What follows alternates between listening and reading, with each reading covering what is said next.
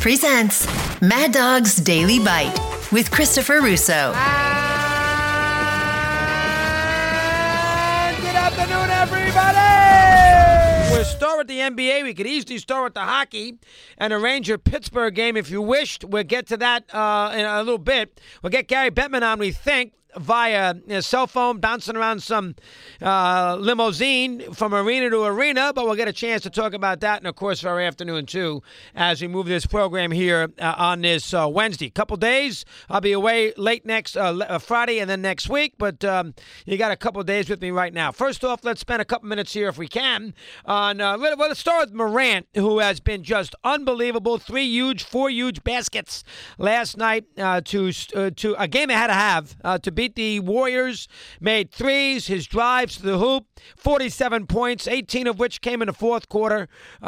Single-handedly, when you get right down to it, remember Brooks got thrown out of the game early. Single-handedly, to a large degree, got the Grizzlies home and even at a game apiece as far as this Western Conference semifinal is concerned. The Warriors trailed pretty much throughout the whole game. They had a lead for four or five sequences there in the fourth quarter.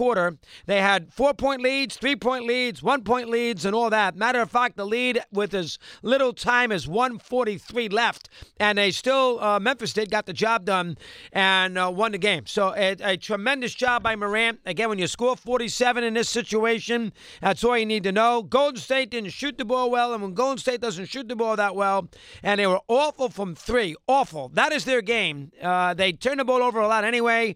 Their game is to make threes, and if they don't make threes, they're not winning. It's really as simple as that, making three-point shots. And, you know, they did not make any threes last night. Thompson made no threes. Obviously, Curry didn't make a lot of threes. Poole didn't make a lot. I think they shot 18% from three-point land, and that is when Golden State gets in trouble.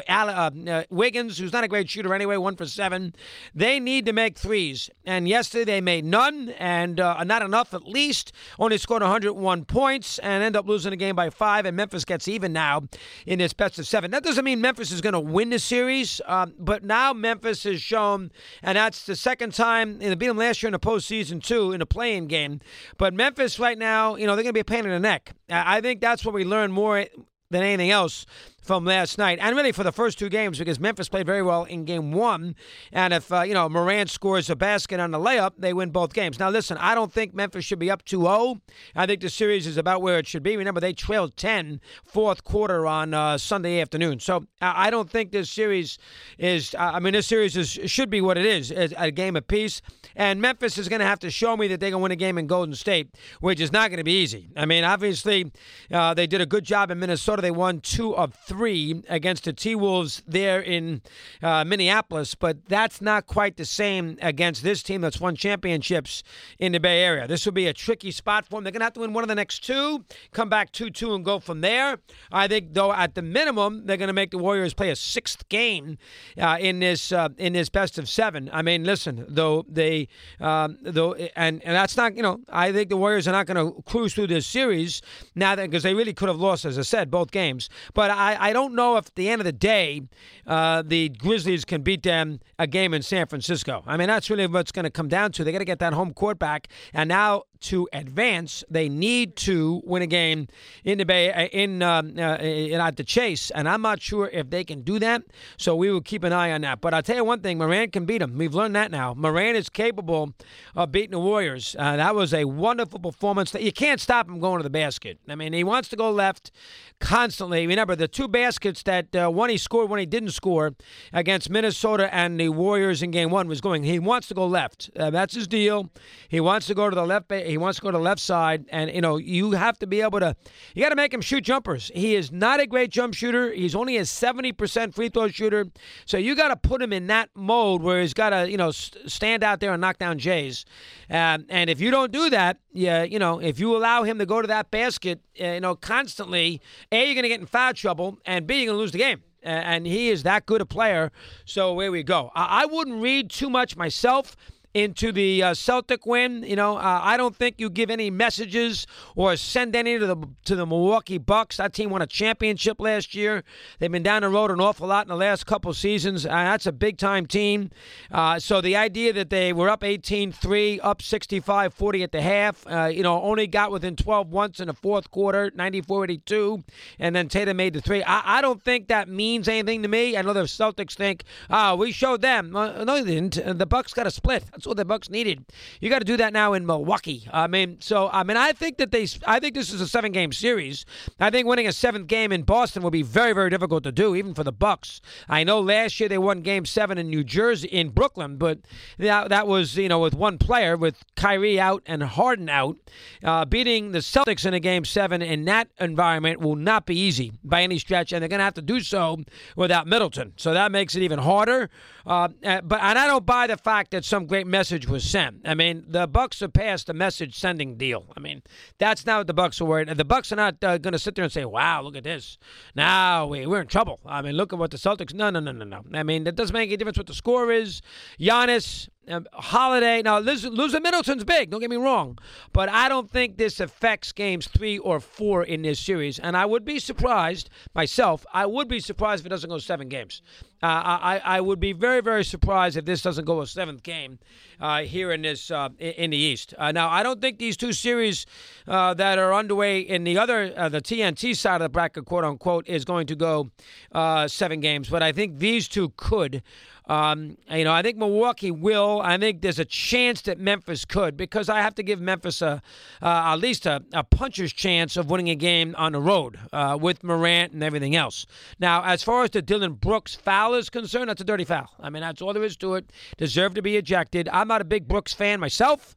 I'm not a big fan of him based on what I've seen out of him in this postseason and in the regular year. Good player, but I'm not a big fan.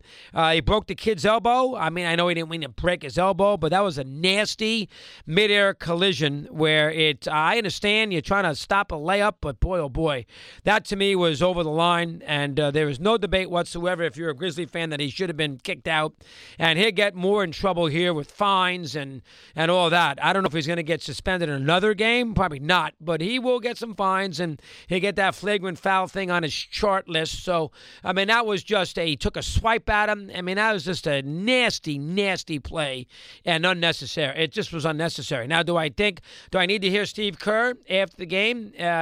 Basically, we know it's a dirty play, and he went on and on about it after the game. It went by the line. You know, to me, I have seen Green, you know, I saw him kick, in my estimation, I have seen him kick Adams in the groin. Kick him in the groin, step on LeBron in the final. So the idea, and did not try to avoid LeBron and stepped on him. You can argue that did not warrant a suspension, but he tried to step on him. So the idea now that I got Kerr going out there and knocking Brooks when he's got Green on his own team, who happened to be thrown out the day before or the game before, I have a problem with.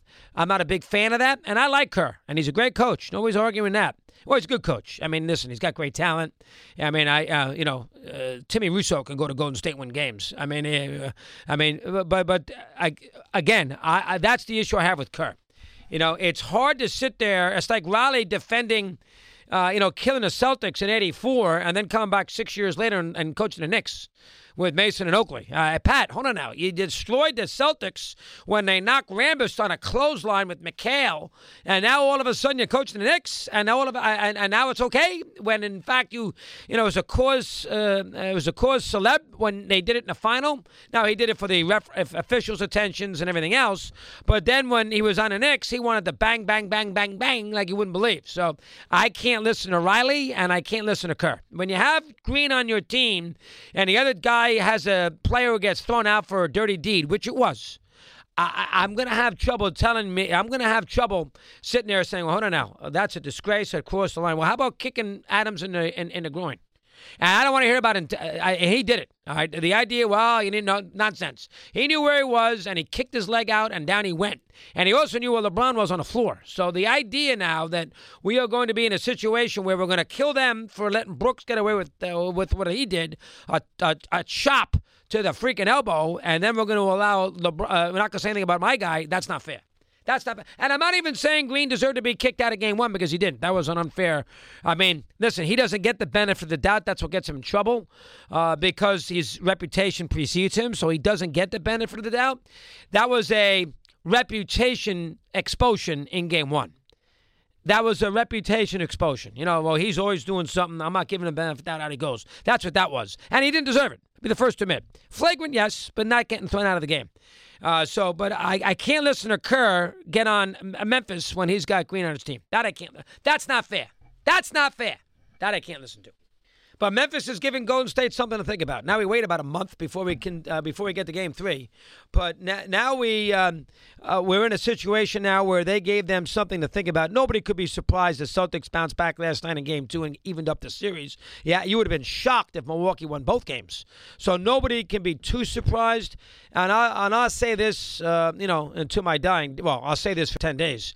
I'll say this bouncing around Ireland, looking at greenery, a sheep. Whatever they have there. The bottom line is on May 15th, there'll be a Game 7 in that series. That I promise you. On May 15th, on that Sunday night or evening, whenever they decide to put the game on, there'll be a game that day. In Boston, Bucks. Want more Chris Russo? Listen to Mad Dog Unleashed weekdays from 3 to 6 p.m. Eastern on Mad Dog Sports Radio. Sirius XM Channel 82.